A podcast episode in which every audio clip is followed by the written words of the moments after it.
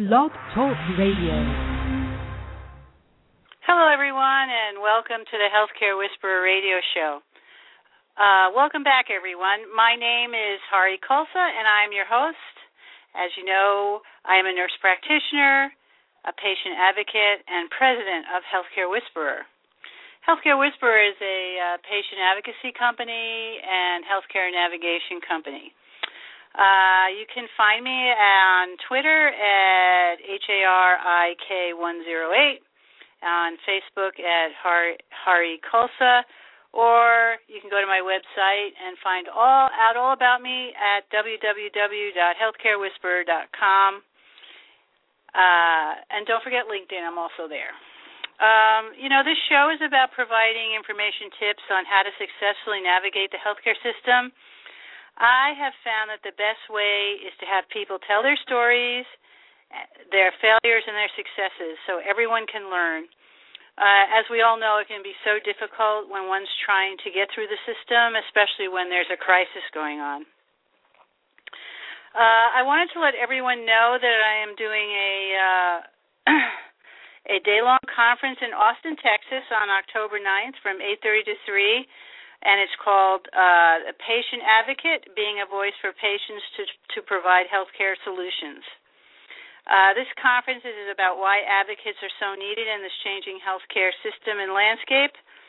And I also want to let you know this is uh, all the fees from the conferences are being donated to You Are Our Hope, a not-for-profit that helps uh, people of all ages uh, find answers to rare and undiagnosed illnesses. They're a very dedicated group, and I look forward to doing this conference and um, working with them. You can go to w to my site healthcarewhisperer.com for more information, or URR. It's letter U, letter R, then R O U R hope dot org, and uh, that's one exciting thing. The other exciting thing is that we are looking to get into the SX Southwest Conference on the uh, panel to be one of the panels. And the interest this is a huge conference in Austin every year.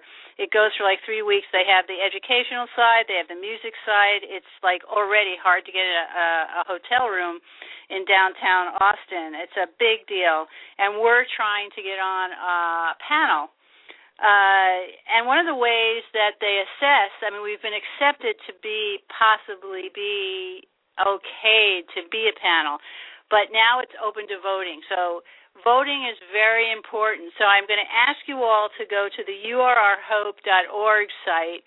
Uh, website, and you'll find a link there to vote. You can also go to the X, SXSW panel picker, uh, dot com or panel picker SXSW. Uh, and uh, vote for us because the more votes we get, the more possibility we get to talk about patient advocacy and what it means for people. So, anyway, let's get on to today's show. Yeah, I'm so excited today because I have Jen Hashisaki here, and she's going to talk about the journey to hospice um, this is her story is is so touching, uh, and it's all about her beloved grandmother Jenny, um, who went into a who fell, went into a rehab, and essentially never left. Um, uh, the story is about fighting the system of, for what was needed for her, and making and people services keep their promises. Uh, you got your tissue boxes ready, everybody. Uh, a little bit about Jen. She is a social media master. And of course, she's going to debate this. But anyway, she's an expert. Uh, she is the co owner of Social Karma Media, a wonderful uh, so, uh, social media and web and tech site uh, group. Um, her and her husband own it, and they're in, incredible people. Uh, and again, I'm going to tell you, she's an expert in all things social media from Twitter to LinkedIn to Flickr to anything that's coming down the pike, she knows about it. And a little secret, she started working in this area before any of us even knew how to say Twitter or what it meant. So without further ado, and I'm going to bring her on. So let's bring Jen here. Let's see if we got her, if everything's going to work. Jen, hi. Hi, Hari. Hi. How are you today? Good. Thank you for that And amazing you so- introduction. Yeah. Well, you deserve every word of it. So, um, and thank you so much for taking the time to be on the show because I know what you have to say. The story, your story is so, so very valuable. So, thank you very much for taking the time away from your two wonderful little kids. Thank you. I appreciate it. It's it's an important story. I think so. Um, so why don't we begin? Because your story actually starts before your, you know, you, what um, happened with your grandmother. It, well, tell us a little about you and how you became aware that there might actually be problems with the s- healthcare system. Well, actually, I was I was always a healthy person. I rarely had to go to the doctor. And Mhm. after I had my first daughter, you know, things started to change with with my health. After I had my second daughter is when the problems really started happening. Um after I had my second daughter, she was born about 6 weeks early and she was taken via C-section. And Mhm. during the hospital stay, probably about 24 hours after the C-section, I started noticing um pains in my leg, in my lower calf. And they progressively got worse to the point where I was actually limping on it. I really, really could not put pressure on it. And I was walking back and forth to NICU and then back to my room. And um, you know, it just wasn't getting better. And I with C sections I'm up and, and at them right away. It really that pain never bothered me. And Mhm. so I started telling my mom, you know, my leg hurts. And I started telling my husband, it really hurts. Mhm. And so they went up to the nurses and, and explained to them, you know, she wants pain medication for her leg and she can barely she's limping on it.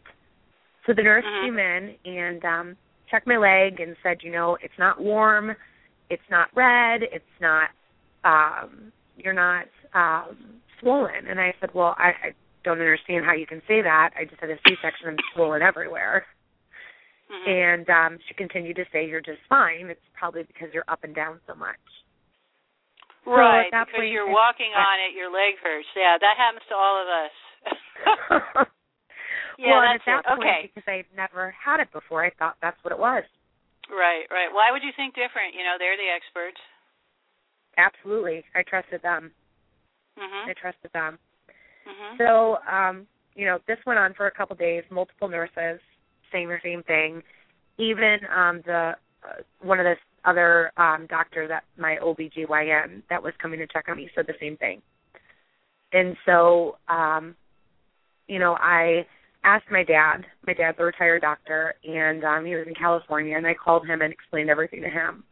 And Mhm. he called the nurses station and, um, you know, was was very aggravated that they didn't Mhm. just do a five minute Doppler check to see if I could possibly have a blood clot. Uh-huh. And they said to him, you know, you're being a dad, not a doctor, and no, we're not going to because she's not showing any telltale signs. Uh-huh. So go away. Don't bother us. Yeah, basically, don't don't call us anymore. And so they sent me home with my daughter um, six days later, Mhm. and another four days went by, and the pain just disappeared. I didn't have any pain in my leg anymore. And Mhm. so I, again, you know, the doctors are right. Everyone else was wrong. And Mhm. four days later, so we're a total of 10 days now, I started, I woke up feeling like I had the flu. And Mhm. so my husband said, go lay back down. And so I did. And I woke up and I still felt, I felt like I was suffocating. I mean, I couldn't really explain it any better than that. And the Mhm. pain was there, but it was more or less like I was suffocating. Mhm. And so I was rushed to the hospital. Um, I actually, I drove myself. um, you rushed yourself to the hospital. Uh-huh. I drove myself to the hospital um, and went to the same hospital I had the baby at and Mhm. explained to the emergency room, you know, I had a C-section 10 days ago. I had leg pain. The leg pain disappeared.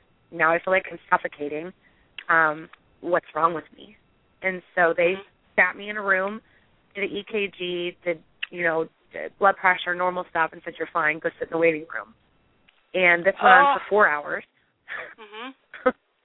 and so after that, they finally called me back for a CT scan with contrast, and then Mhm. threw me back in the waiting room for additional four hours. So at this time, it's it's been eight hours, a little over, and an emergency room doctor comes out and starts asking if there's a Mrs. Hashisaki anywhere in the room. And Uh-huh. I stood up and he uh, threw me on a bed and said, "We need to get you up to ICU right away. Um, you have three blood clots that have broken off. We can see that they broke off in your leg, and they're now in your lungs." And oh um, my god! Um, Just to you know, let at this people point, we're going know, to get you in heparin, and that's it. just to let people know medically it's you know you're you're probably thinking out there well it went away. Well that's what happens with blood clots in the legs because they start to move. So the pain you know they they're they're painful painful painful painful. And then the pain goes away because they okay we're done here. We're moving. We're on our way up to the lungs which is what was happening with you. So you know you you tried to let people know and it and and they didn't they they they didn't hear it which is actually really surprising to me. But anyway so you got to the ICU they gave you heparin and you know did you try to talk to them about it? Like you know why didn't anybody listen to me? Well, the first doctor actually came in right after I had been taken up um, to ICU. So the emergency room doctor left, and a um, a doctor came in that was a hematologist, and um, he said, "Do you know why you're up here?" And I said, "Well, absolutely. I was just told I had blood clots." And he said, "Now, how do you know that?" And I said, "Because I was just told that." And he said, "Are you sure?" He said, "We haven't even seen the CT scan." And I said, "Well, then if it's not true, why are you pumping my body full of this stuff?" uh-huh. and I think I triggered a, a nerve on him because he didn't come back. Um, uh-huh. I then had a second hematologist come in and actually sat down with me for over an hour, drew it out, explained to me where they came from, where they were now, what was going to happen next, and um, stayed with me until I calmed down. I mean, he knew I was a nervous wreck. I wanted to be with my baby. Um, I didn't know if I was gonna, if this thing could move and I could die. And Mhm. um, he became my hematologist for about three years. I was on heparin and Coumadin or blood thinners, Mm-hmm. and um, he was with me for three years and every step of the way. So Mhm. finally, I found a doctor that listened, but it took, you know, multiple, multiple times yelling out, "Please help me! Something's wrong with me." Mhm. and- Mhm. At that point, I kind of realized I knew my body really well, Mhm. and that uh, if anything like this happened again, I was just going to have to scream and shout until someone finally listened. Mhm, mhm. Right. Throw you know throw a tantrum and make yourself you know everybody stare at you and, and then and then you're you know and, and to get a little bit of attention and and so the, I so so you you became aware that you had at that point that you had to have a voice in your own care.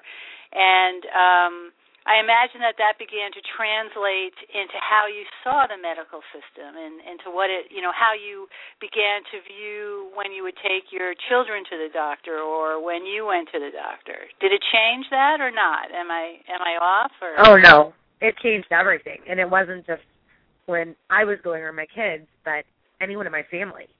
I would Mhm. always question question what they were told, and I would always ask them, "Did you ask these questions?" And if they didn't, you know, I would get irritated and say, "Well, you're not being proactive enough." You know, I don't think they're looking enough at what the problem is. Yeah, Mhm. I I was a nervous wreck about it. Um Mhm. because I knew if you didn't ask the right questions or you didn't ask enough times, you would just Mhm. get ignored. Mhm. Mhm. Right, right, right. So so you became you you began to become a get not an expert in knowing that you had to ask questions. Yeah, absolutely. So so that brings us to I mean so so here you are you've had your own experience um it's like acutely in your brain and then this happens to your grandmother. So to walk us through what this what happened to your grandmother exactly and you know um as I said in the intro she fell but why don't you tell us what what what yeah the story itself. Well, basically, my grandma wasn't like normal 98 year olds. Um, and I know people are probably thinking, okay, she's 98. Um, Mhm. But at 98 years old, she's still at her own home back in Chicago um, with Mhm. no one watching her, staying with her. Um, she lived on her own still. She would come Mhm. to um, Phoenix to stay with my mother during the cold winters in Illinois. And Mhm. so she was still completely with it, you know, never, it just very, very different from an average 98 year old. and um they were at Albertsons at the grocery store and she said I Mhm. have to go use the bathroom. So she went Mhm. in and used the bathroom and she didn't come back out. So after about Mm. 5 minutes my mom went in to check on her and she was in the last stall in between the wall and the toilet and she had fallen. Oh. And I mean obviously she just couldn't get out of that place. Uh-huh. And so you know at that point my mom called me and said that they were taking her to the taking her to the hospital to see what if she had broken anything and um by the time I had gotten there they they had already run the the test and she did break her hip and was Mhm. going to need surgery the next day to repair it. so she shattered. So- I mean, it was completely shattered. It. Yeah. Or yeah, she had what, to what were have they going to do? uh, Just pin it? Put pins in it, or what? Do you remember? um they put pins in and then a steel rod. So they ran a steel rod from the knee up to the to the Yeah. hip and then pinned it back in. Uh, Yeah, yeah, yeah, yeah. Ah, so um so she was in so okay, so that you're you're you're you're at the hospital and Mm-hmm. they uh, how did she do after surgery? surgery was amazing. I mean, again, they were very surprised. No problems. Um, she did great. And Mhm. the thing with my grandma, she didn't want pain meds. She Mhm. wasn't with a broken hip. You would assume that she would be in pain, and she really wasn't. Mhm. Um, unfortunately, they gave her medicine anyway, saying that she Mhm. was just probably out of it still from the surgery. And um, we noticed a change in her immediately Mhm. not Mhm. knowing what happened to her, where she was, what was going on. And um we told them to stop giving it to her. And Mhm. they said, you know, no, we're going to continue to give it to her. She needs it. She's in pain. You don't want to do that to her. And Mhm. we said, but Mhm. she's not. So please Mhm. stop. Um we actually left the hospital for a couple hours, came back, and when we came back, my grandma was on the floor in the hospital room. wow. And um we ran over to her but we couldn't get her up. And we asked her, "Did you press the button?" And she said, "I've pressed it 3 times." So we continued to press it. Um my mom actually turned on her phone um clock to see how long it was taking them to get there. Uh-huh. After about 7 minutes and they Uh-huh. still didn't come, she pushed it again. Uh-huh. So this time I went running around the floor trying to find someone to help. My grandma's, Uh-huh. you know, struggling on the ground Uh-huh. finally, Uh-huh. um, after a total of about 13 minutes plus the seven minutes, um, the original, they finally came in and helped her. So, it's- that's 13. Wait, wait, wait, wait, wait. 13 plus 7 is 20 21 minutes. Wow.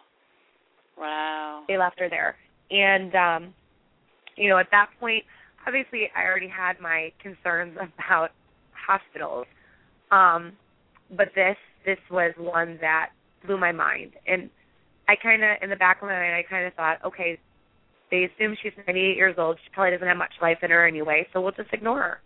We'll Mhm. just we'll just ignore her. You know, we have Mhm. younger people here that we need to take care of. We'll get to her when we do. And Mhm. so that was that was the first mistake um that they made with her. Mhm. And I started um telling my mom, you know, because I've known you, Hari, you you need to call Hari. There's this just is not okay. And the second concern was she started developing um half dollar size wounds in the back of her um um ankles because they were bed sores. They didn't put those Uh-huh. specialty boots on her and because she was 98 her skin was thin after Right, 24 right, right. hours 48 hours in the bed her skin started breaking open uh-huh. so you know that that got worse and finally my mom just said i'm calling hari i'm just not getting anywhere. They're not they just don't care. Mhm. and so we did. We we called you and what you did for us is took care of things so we could take care of her. We could spend Mhm. time with her and and really you know figure out how to help her. And Mhm. we went and you know looked at different um rehab facilities because we didn't want to stick her in a nursing home. That was the last thing we would have done so Mhm. you gave us a chance to go really look at these places test them out to see if it was a Mhm. good place for my grandma Mhm. and um so we transferred Right, and what all I a- did, oh, right, all I, I mean, this is what an advocate does is, you know, now that you've you've mentioned it, um, is we make sure that people do what they're supposed to do. That that they you know they do take care of the person that they can be like if they say to me oh yes we've been in there and i call you and you've been sitting in the room and they haven't been well then you know i'm i'm going to let them know well hmm that seems very odd you know?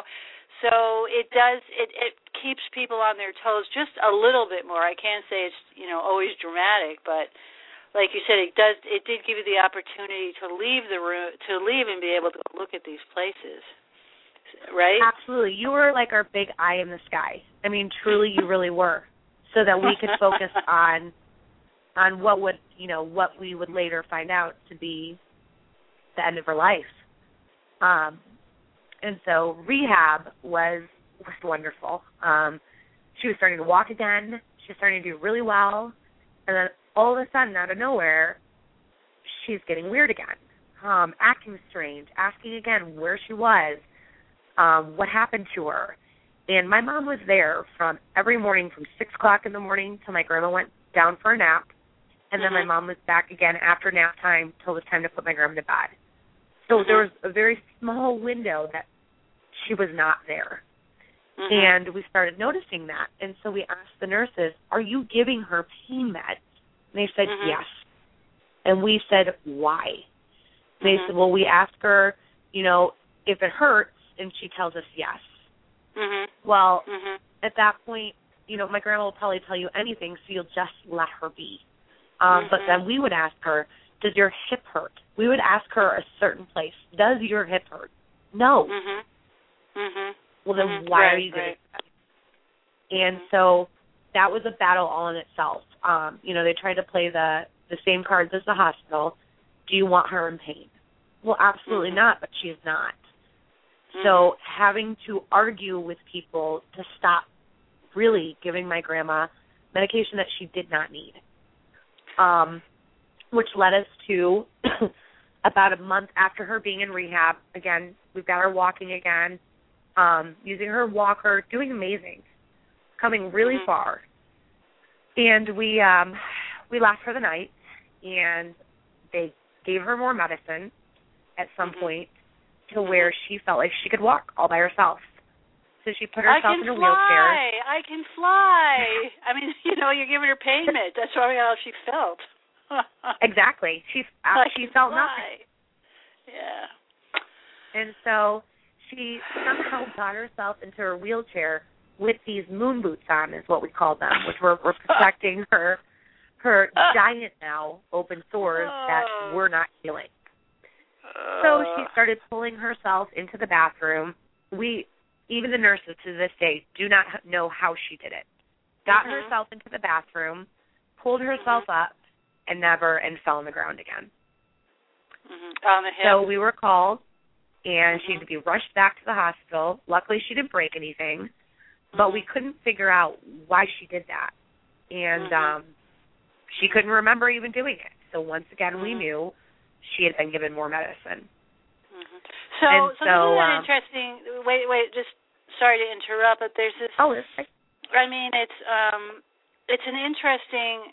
It's interesting when they're they're acting. The medical side is acting like they know what's best, and they're not listening to you. And that must have been like incredibly frustrating for you to be almost to be disempowered in being able to care for your grandmother in the way you know her.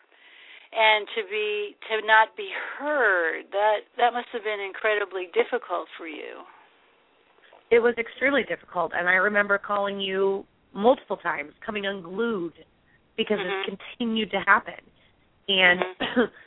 um, it, it was just yeah, I, it just was, and having finally, I think you called, and my mom was down there at the same time, and we had it written on her medical records in big giant magic marker. Do not Mhm. give her any more of this stuff. Mhm. Um, Mhm. Mhm. you know, and that the the last time at that rehab that we ever saw her walk again, she decided she still was she was coming off of that medication, but it was the next day, And the one last time she decided to get up to do something and fell again. And at that mm-hmm. point she made it very clear, I'm done. I'm never gonna I, I don't want to do this anymore. I'm not gonna walk anymore. Mm-hmm. And, and gave up. Um so know, so she, the sequence was that she um she had that in, that fall in, in the bathroom. The, I mean the set in at, at the rehab where she thought she was flying. or yeah, what, you literally. Know, and then after that she fell another time, like shortly Mm-hmm. thereafter. Yeah. Yep. Within 24 hours, she did it again. She was trying to turn off her bedroom lights. Um, the nurses usually come around to do it. Well, they didn't. So she mm-hmm. got up to do it herself, and she fell again. Mm-hmm. And at that point, you know, we were got that phone call to come back down there. Um, they were going to take her again. and so instead of them taking her again, we stood there. And we made sure that they brought that the machine to her, that they were not moving her anymore. Mhm. And so um at that point they just told us there's nothing else we can do for her. She's not going to try anymore. She doesn't want to. And um you need to figure out what to do next with her. So, you know, we had talked about her coming back to my mother's Mm-hmm. and we finally decided that just wasn't an option anymore. Um it was too dangerous uh for my grandma and for my mom. And so Mhm. we did again, you allowed us that time, that big eye in the sky to leave her alone for you know a couple days i mean obviously coming back and forth but leaving certain times throughout today to go visit um you know not they're not so much uh, uh retirement homes or or nursing homes but it was a called a group home so it was a a big home big house where it Mhm. had like seven or eight bedrooms everyone had their own bedroom and bathroom it was a beautiful place Mhm. and so we took her there and she loved Mhm. it she was Mhm. healthy. She, you know, not walking again, but she was Mhm. okay. And um Was it a about a week hospice home for for hospice home, or was it just a, a place, a group it was home? just a place at that point, Mhm. just a place Mhm. at that point. And about a Mhm. week before Christmas, again, my mom was always there, but we finally got her to go go away for a little bit to breathe and let my Mhm. grandma really get used to this place. Mhm. And um unfortunately the hospice nurse was at this location just, you know, checking on everyone and right away noticed there was something wrong with my grandma. So she had you already signed her up. Wait, wait, wait, wait. Okay, I think we missed a step here. Did you had you already signed her up for hospice? Have you already applied? You know, um, gotten her enrolled enrolled in hospice, or did the hospice nurse say, "I think she should be enrolled in hospice"? I think she should be enrolled in, enrolled in hospice. She Okay, was so not she's- enrolled. Okay, right, because that's a whole process, and so so what? What? So the hospice nurse was in the neighborhood, so to speak, visiting other Right. people in the house, right? And happened to stop in to say hi to your mother, to your grandmother. Absolutely. She she checked on everyone and she just happened to go in there and, and say hi to her and noticed right away. That What did she notice? Okay. What did she notice? Um, her coloring. Her coloring was different Mm-hmm. and her breathing was was very different. Mhm. Um and so and she hadn't been seeing her before, or she had been. She'd been visiting other people and stopping in to say hi. she had, like just- um she had visited her once before and that was it. Just right, just to see how she was, just to see who she Mhm. was, not not Yep. because she was a, one of her patients. Exactly. Okay. She was just she was a new person that had Mhm. just moved in and was just going around and wanted to say hi and meet her. And Mhm. so the second time she just I mean my grandma looked I guess her coloring was different in her lips and her fingernails and um and they asked her they said Jenny are are you okay and she said you know it hurts a little bit to breathe I'm having a little bit of trouble. Now Mhm. how long was that happening? How long had she been left in her room that this Mhm. had been happening? And we don't know. Mhm. I mean, we'll we'll never know. Mhm. And they immediately um now this this place that my grandma was at, it's uh, it is a place that you you can live your final days at. It's definitely I mean Mhm. that's that's what it's for. It's not a hospice by any means. But this hospice lady um did not want her there. She wanted her in hospice immediately. Um Mhm. Well, what does that mean? her She trans- wanted her. She, oh, there's they actually had their own place. yes, the hospice lady, they actually had their own location. And what Yeah. was that? What was it? Was it a, uh, like a nursing home? Was it? What was that like? What was that? The hospice location was amazing. Um, it was a very, very small. It was used to be a home, um, and it had horses and and chickens and dogs. I mean, it was it was beautiful. And they Mhm. had the owner had passed away, and donated it to donated his home to hospice and his Mhm. livestock. So it had been turned Mhm. into um an eight bedroom hospice location. Mm-hmm. It So- was it was magical. I will tell you that. Right, and just to let people know, this is in Arizona, in outside Phoenix, right, or in Phoenix, Uh huh. And Gilbert. in Gilbert. So, um, let me back up just a little bit because I think this is a critical piece. Is that what was it like when this woman said, "Ah, your mother, your grandmother needs to be in hospice"? I mean, what what what was it like for you and your mother? Shock. And Absolute shock. Uh-huh, uh-huh. And how did she You know, tell you? What what did she say? Did she call you up on the phone and say, "Hey, your grandmother needs to go into hospice"? I mean, She I'm called being my mom, facetious. I'm being and, facetious, um, but Mhm. she told my mom that she needed to to come to the to the home and that she Mhm. needed to talk to my mom right away Mhm. and left it at that.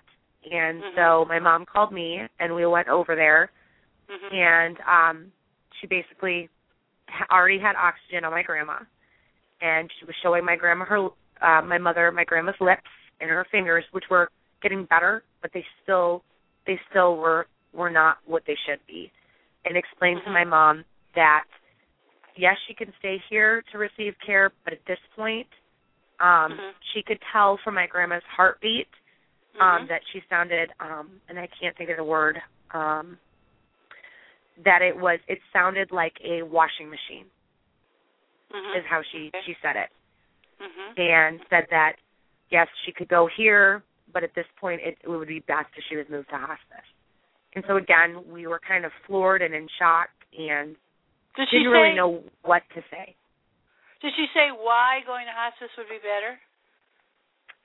it would be more comfortable for my grandma. Um, she would get closer care. That this home was, yes, there was only so many patients, and yes, it was a it was a small house, but the level of, of staff and the level of um, their level was just not adequate to take care of my grandma the way she needed to be done, taken care of. They just didn't feel like there was enough night staff to be there for her um, in this situation. Mhm. And so at that point, you know, you're in so sh- in shock because it, there was no there was no telltale signs. I mean, it was just right away. Mhm. So And you so- like left her the day you left her the day before that morning or that morning or what and the next thing you knew you're getting a call from the hospice nurse saying it's time essentially. We're we're we've reached the moment. And how long was that from the time your grandmother decided she had had it? Nine you know days. that she was how many? Nine days. Wow. Wow. Wow. Yeah, okay, Nine so days. And the day before, she was fine. She was singing and eating her lunch and normal. I mean, there was Mhm. no signs that from who she was Mhm. 24 hours later that anyone would be calling us telling us you Mhm. need to move her. Mhm. Mhm. And So, so, just that an aside, you know that, yeah, just an aside. we were people. questioning it. You know that that was another question in our mind. You were questioning whether it was the, whether you should. Well, let me ask you this: Had your grandmother said to you, "Don't take me back to the hospital," or anything like that? No, no, she hadn't. We just kind of at that point made that choice for her. I mean, unless it was life or death. right, Um, right, right. No, we weren't going to do that because she didn't get care there. They just left her alone to die there. Okay. Um, uh huh. Uh huh. So, but it still was a question in the back of. I think the shock kind of took over, but Mhm. it was still in the back of my mind. Who do I listen to? You know, if you Mhm. really seriously need to go to hospice, because in my eyes, you're not coming back from there. Mhm. And so, you know, I questioned it, but at the same time, um, I didn't want to risk her being uncomfortable. Mm-hmm. And so at that point, I kind of just let go and just let her go there and didn't fight it, Mhm. didn't argue, would ask the Mhm. questions that I needed to ask um, once she was comfortable. And so we moved her there, and it was exactly one week before Christmas Eve. And um, you could tell a difference in her once she got there. I mean, she even looked different, and her Uh-huh. very confused, extremely confused. And so Uh-huh. we didn't know if we could contribute that to the lack of oxygen because Uh-huh. we don't know how long she really was without it, and Uh-huh. neither did the hospice. And the hospice just said that her heart sounded awful, and that yeah, it sounds like was, she was having congestive heart failure. absolutely that she was getting she was just shutting down. Um, but we asked many questions. Um, Like what? You know, how What'd are you you going ask? to keep her comfortable? Mhm. Mhm. What um? How are you going to keep her comfortable? Um, morphine drops, liquid morphine, Mhm. and oxygen. You know, they Mhm. they don't do IVs there. Um, Mhm.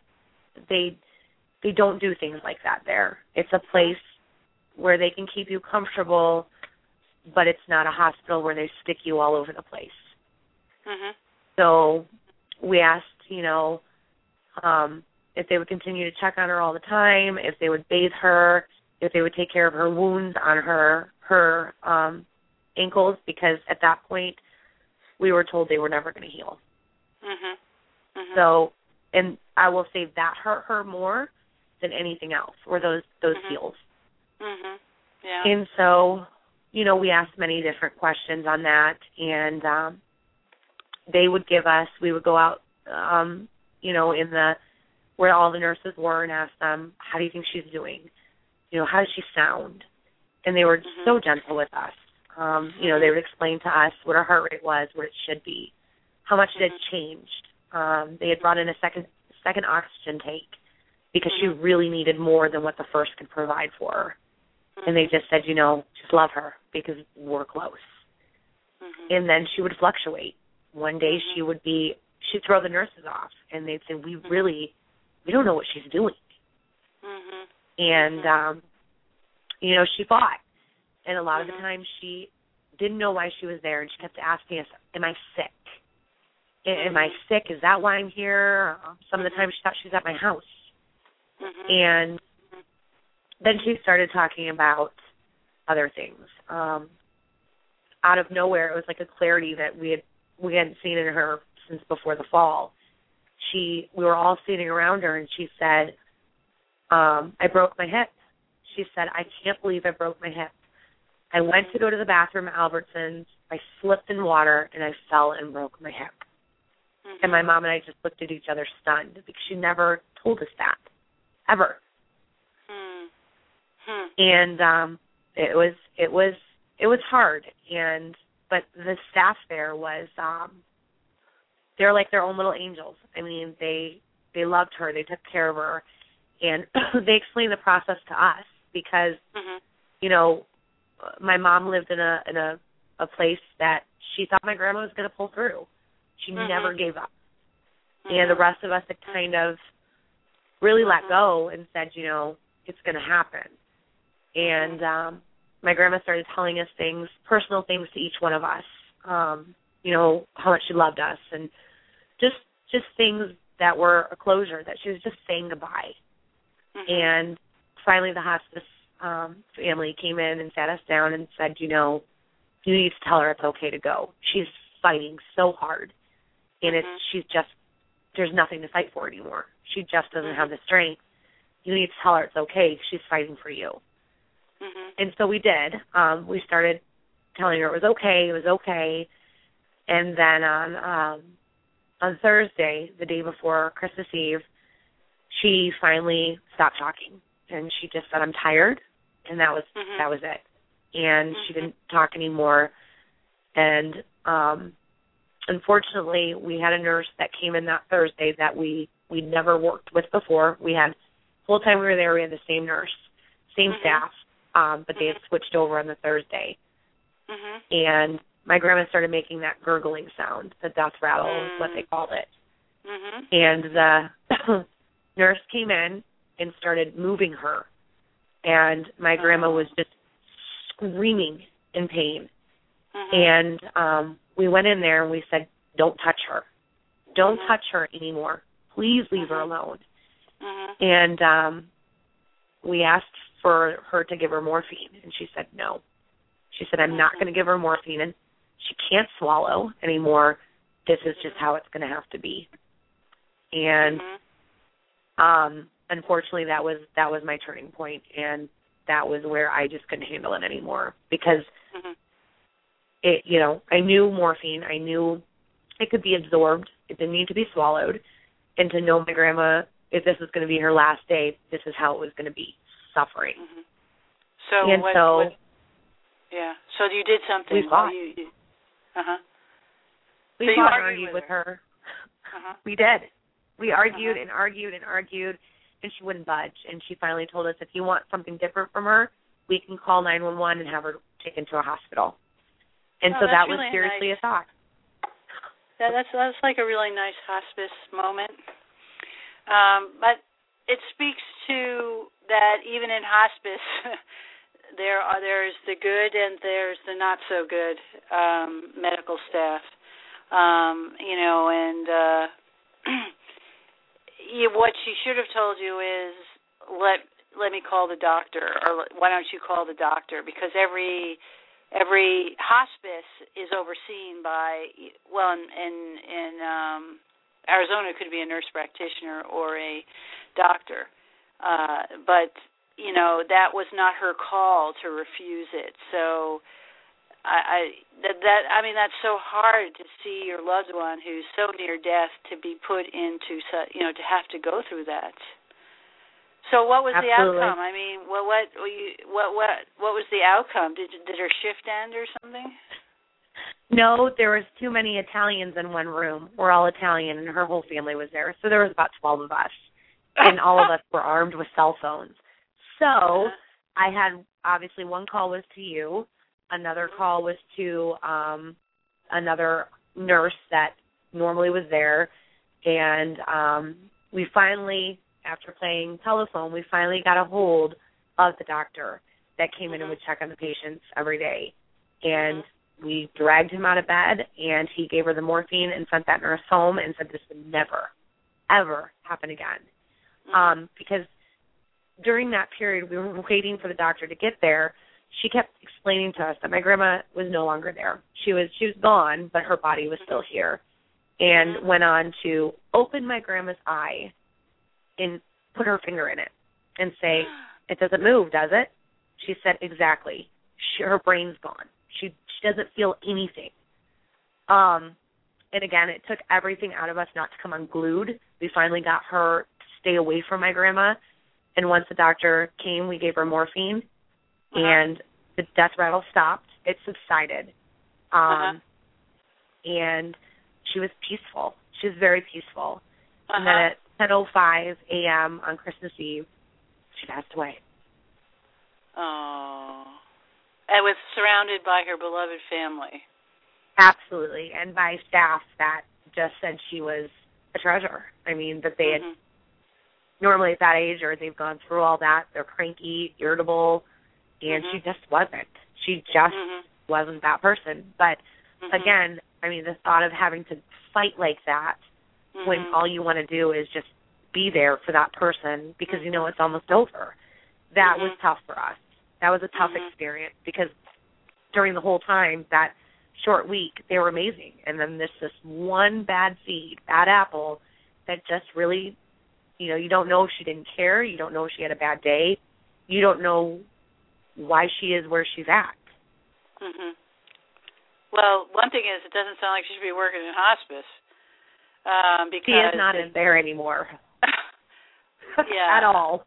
I mean, because hospice is not just about the patient who's leaving their body. It's about the family who's watching the process and the pain and suffering of the family, and and the sensitivity is critical. You know, I think in hospice that that's why hospice is so remarkable generally. it allows not just the focus on the patient it's like two pronged it's the only uh, one of the few places in medicine where you actually see the needs of the family being as important as the needs of the patient and Absolutely. you know it, and that's i mean it's just such a sensitive time and to cross that barrier you know i mean it must have just I, your heart must have just been breaking. I mean, and also you're so in that moment you're so you're so overwhelmed with what with grief because you know what's going to happen. To have to deal with that sort of emotional onslaught, you know, of someone's insensitivity it's it's it's shattering i would imagine i mean your family you sort of must have all looked at each other and said are you know where are we you know we actually contemplated sending her back to the hospital at that point um uh-huh. Uh-huh. because we didn't know what else to do i mean we just to hear her making those noises and know that she she definitely was in pain and no one was doing mm-hmm. anything about it it was mm-hmm. a thought you know should mm-hmm. we transfer her you know is she is is she even capable of being transferred at this point? and um will it make it worse so those were a lot of questions that we were we were all going back and forth on because we didn't know what to do but we knew Mhm. we did not want this to be it and so that was that was difficult but i mean the rest of the staff whenever we had questions they would be there Mhm. um they would answer you know, like I said, uh, where she was at, what they thought, how many more days they thought, um, Mhm. what we could do for her to make it better, um, Mhm. easier. And so, it honestly, to be able to be a part of that, to see this person, you know, um, it was extremely difficult. But at the same time, we got to be there without her being poked and and hurt and ignored and Mhm. you know we didn't have to fight every five minutes to get a nurse in there to check on her we Mhm. got to be there and know that she was being watched every step of Mhm. the way Mhm. And it isn't. I mean, she was being watched, but you still had to be there. I mean, you know, you know, you. I mean, am, am I right? There was still that edge that, yes, she was in a very good place, but it was important that you guys were there to make sure that she was re- allowed to be comfortable. oh absolutely absolutely um you know we there was one family member two family members that stayed the night always she was Mhm. never alone and it's Mhm. it's amazing because even in that last week of death as she was getting close to that she Mhm. still would tell them i am not going to the bathroom in my pants you get me a toilet right now and she was serious. She did not care. And my aunt would say mom please you don't need to do this. And she said i i'll just hold it then.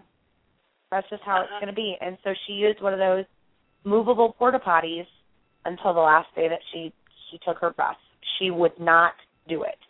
And um you know they a woman with they were- dignity, a woman with her her life's dignity was not going to go down the drain at her the end of her life. How wonderful is that? Absolutely. And they were, you know, the hospice was there and said to my Mhm. aunt, do not fight her on this. This is what Mhm. she wants. And, you know, if it takes us an hour to get her out of bed, we're going to do Mhm. that because Mhm. it's what makes her comfortable. And so Mhm. that's what they did. Now, I mean, they didn't try to argue with her or anything. Mhm.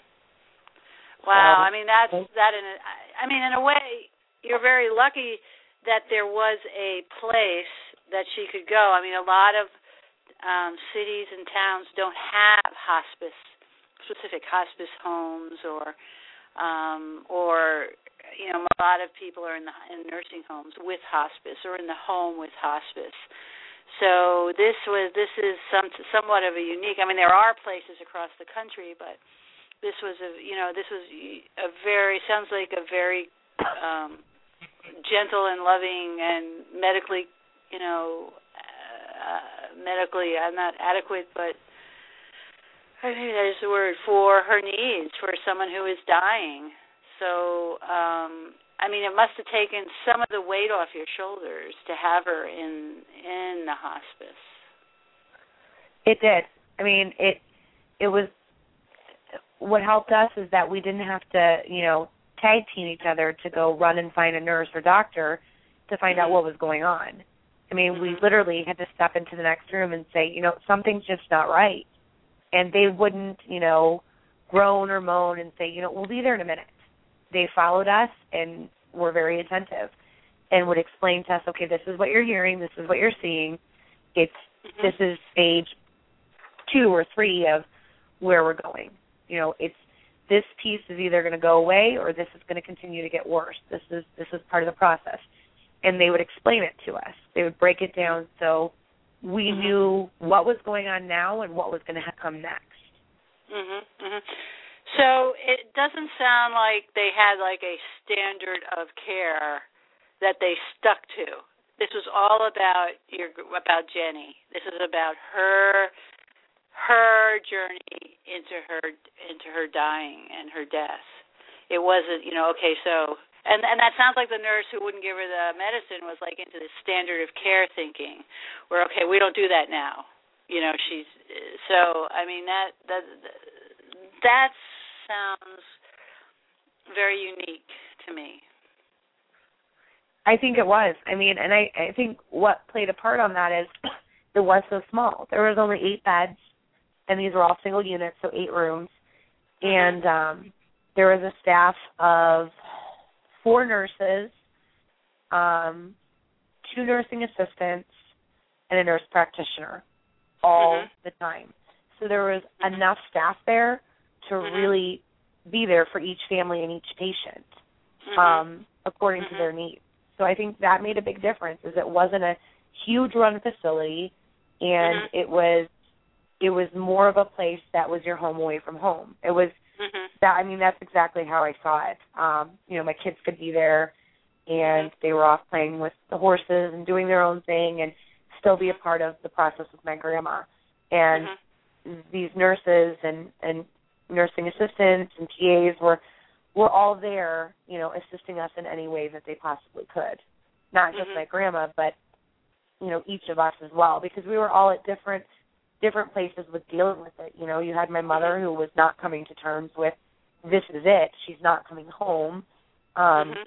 you know, you had some people that were just um you know, trying to trying to suppress everything and just not showing anything Mhm. and then you had you know the younger part of the family myself my sister and my Mhm. kids that were beside ourselves because we knew this was the end and Mhm. um we didn't know what to do you know we were told tell her goodbye and do all these things and and so they helped us come to terms with that and and helped us with that process because a Mhm. lot of us were stuck saying i don't want to do that Mhm. Mhm. Mhm. Right. Right. Right. So they they were gentle uh and thoughtful in how they spoke with you and the family. absolutely Mhm. and they Mhm. never spoke in front of my grandma. if there were things that were going on or you know there were major changes, they never spoke in front of her. Even if she was Mhm. in and out of it, Mhm. they never wanted to take the chance of her hearing something like that from them. It was Mhm. up to us to tell her that, and so they were they weren't just thoughtful for us. They they really, even though she was at that place, they weren't going to, to do that to her either. Mhm. Mhm.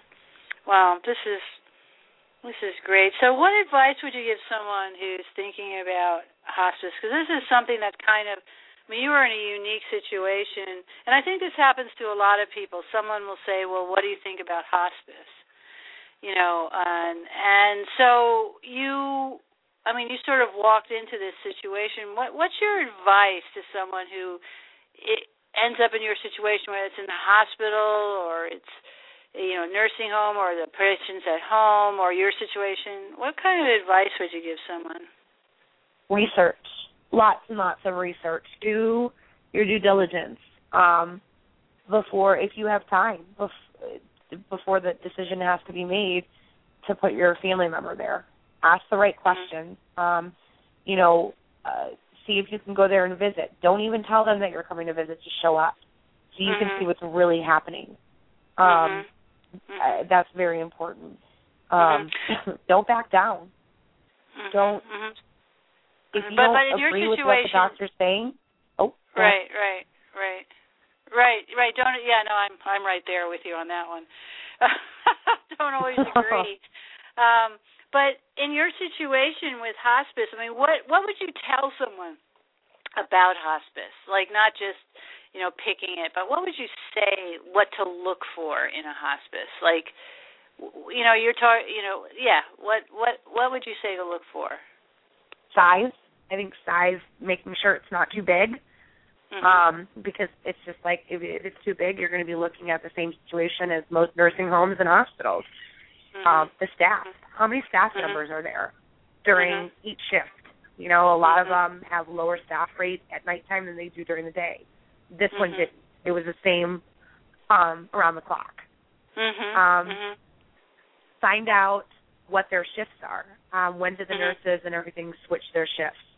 So you Mhm. know if you're going to have the same nurse for how long? A week? Mhm. Is it going to be a day? Um. How many nurses are going to change over during, you know, a, a week's stay? Because Mhm. honestly, otherwise you're going to be telling the same story all over again, and you could run into what we did, where you had the, the nurses that were truly there for the hospice reasons, and then you had that one nurse that just wasn't there for the right reason at all. Mhm. Mhm. Um, Just a paycheck. Yeah, yeah. So Mhm. size is a big thing. Staff members um, on all shifts is another Mhm. thing. Um, you know, medicine. How do you keep them comfortable? What What do you do at Mhm. that point in time to keep them comfortable? Um, Mhm. Most of them do not do IVs or shots or anything like that. Some I've I've heard do, but this one did not. They do not want to cause any additional pain. So you want to ask them, um, you know, if they say morphine drops, well, how long do you give that to them? You give that Mhm. to them to the very end? It's very Mhm. important. Mhm. Um, you know, and I guess the more questions that you ask these people, you're going to be able to tell whether they care or not. Is it are they going to talk to you like we've answered these a million times? You're just another person, or are they going to actually care because yes, they've heard these a million times, but you're a different individual. You're handling things different. So how do they take care of you, not just your family member that's going there? How are they going to be for you? Because Mhm. at the end of the day, you're going to need just as much support as your family member that's that's getting ready to, to pass away. Mhm. Mhm. You know, because once they're gone, you're still left here to deal with it. So how do Mhm. how are they going to be there? Mhm. Mhm. So, so we're getting right towards the end. This has been a wonderful story, and just, I mean, I can't. It, it, it's it's a it's a story that I think is a lot of people go through, and they don't. It's so traumatic when it's going on. You, I mean, I'm I'm just grateful you're able to talk about it because a lot of people look at it and all that you went through with the hospital and the journey that you know to your grandmother's passing uh is very hard. So in I'm going to give you 30 seconds. What's your sage advice? What what's the one thing that you want to tell people about this whole journey that you went through? What did you what what's the one lesson, I guess? Just to be their to to be your vo- to be their voice. Um, at that point, when your family member can no longer be their own voice, you have to be their voice. You have to be Mhm. the one, no matter how hard it is, how tiring it is. Um, you have to be there, and you have to never give up asking the right or asking the questions. Even Mhm, if they keep mhm. shutting you down, keep asking the questions because you know your family member. And if you still can't, it's truly time to find someone like Hari because at that point, no, Uh-huh. I mean at that point, a Hari, a Hari person or Hari herself is going to give you that time that you can finally be with that person and say goodbye. So you're not Mhm. worrying about all the other things. Mhm. That's great advice, Jen, and I, I can't thank you enough for taking the time and do and and reliving the story and because the information you've given is so valuable and and heart wrenching too. You know, I can tell, you know, you're still it's still raw. Um, so I appreciate and thank you so much um, for coming on. Um, and I know your mother was supposed to come, but she was sick. So please give me give her my best and hope she gets better soon. And thank you very much. You, thank you, Hari. I appreciate Okay. it. Telling the story Okay. helps my grandma live on. It does, and thank you. All right. Thank you very much. Talk Thank to you later. You. Bye. Okay, everyone. Thank you so much for listening. That was an incredible story. I'm I'm I'm just overwhelmed and the the courage it took. So thank you.